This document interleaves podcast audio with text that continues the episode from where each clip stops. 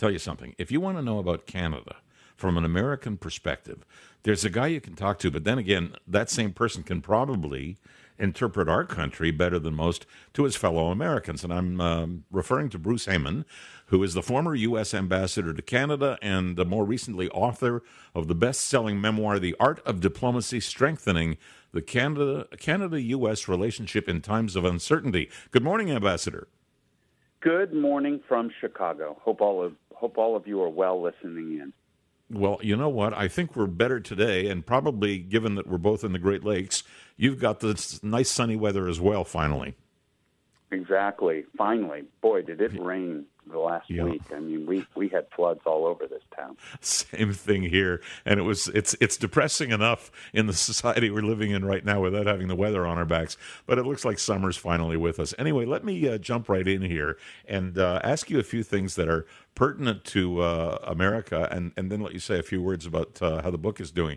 The the big news out of America, it's always spinning around Donald Trump, and uh, he has revealed that he's taking uh, a prescription drug, and I guess he's got a prescription for it. I have to assume that, hydroxychloroquine, and uh, this is uh, the president deciding on his own that he wants to use the drug to prevent COVID nineteen, and that's likely a, a very big positive in India, which is the largest source for that particular medication. What do you think about that idea? What do you think about the president of the United States deciding, I guess unilaterally, and going to the White House doctor to say, can I do it? And getting, uh, I'm presuming, a prescription and taking this drug? Okay, I'm I'm, I'm going to step away from any diplomatic language here, everybody. That is idiocy. That is complete nonsense. And, and, and I will tell everyone listening, do not do this. This drug has demonstrated that it kills people. And if you have certain conditions, it will kill you. He is using this drug inappropriately.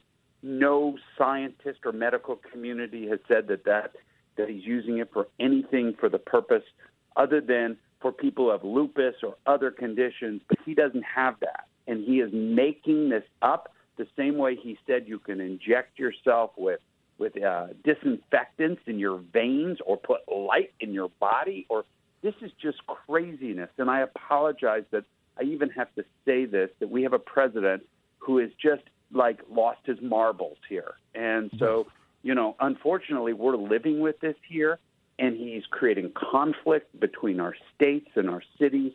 He's getting up and saying ridiculous things every day, and it's creating a lot of division here internally. And I sure hope we find a path to getting a new president by the end of this year. Um, well, I'm sorry that you're pussyfooting years. so much, Ambassador Heyman.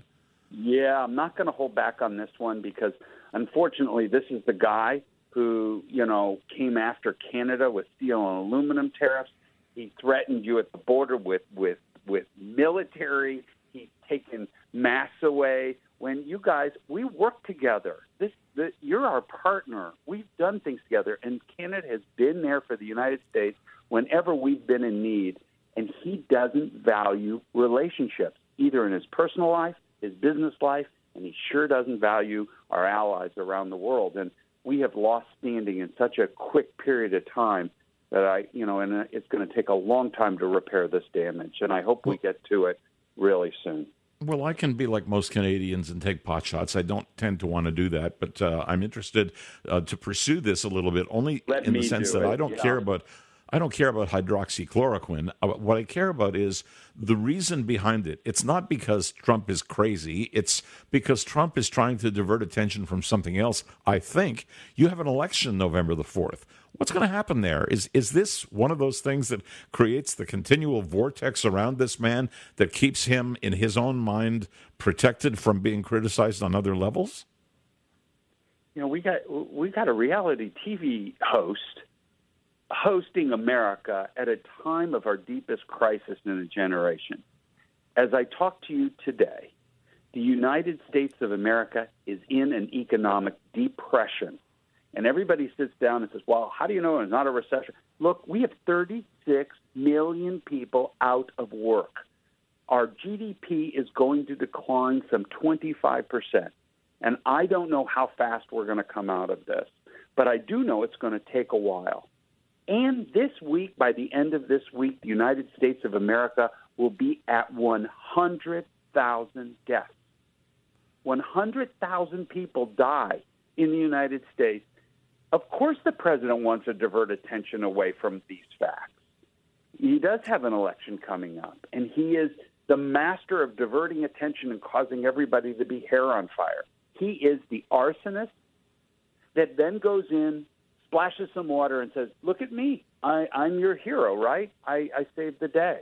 And in this particular case, he can't do that with a virus. So the virus is bigger than Donald Trump. And so we are tackling something very serious now, and we are and, and, and we are having a tough time. There are divisions. He's stirring up divisions within our country. He is talking up and celebrating people waving Confederate flags and Nazi flags and carrying A K forty-sevens. It's a very dangerous time for him to be doing this in such economic weakness and such loss of life.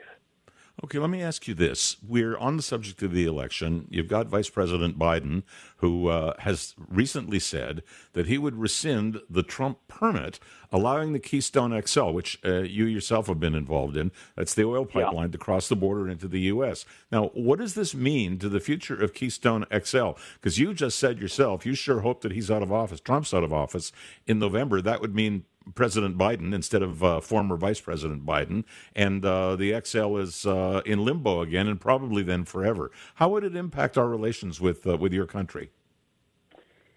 So let's talk about relations here for a minute. We can do a compare and contrast. During the last term of the Obama administration, when I was the ambassador, when I worked with both the Harper government and the Trudeau government, think of that period of time. That it was during that period of time that we said we would not approve Keystone. And I'll come back to that in a second. But it was also during that period of time we expanded pre-clearance operations to allow right there in Toronto, the Billy Bishop Airport, to have pre-clearance. We uh, got the Paris Accord together. We reduced Arctic drilling together. We reduced regulations together. We hosted the Prime Minister for the first time in almost twenty years for a state dinner. The Prime Minister returned the favor. The President Obama spoke before Parliament for the first time in more than twenty years. The relationship was as good as it could ever be. And yes, there were things that we didn't agree on, and one of those was Keystone. Now, Keystone, anything built across our shared border, needs to be approved by the President, needs presidential authority. And the President makes that decision based on if it's in the national interest of the United States.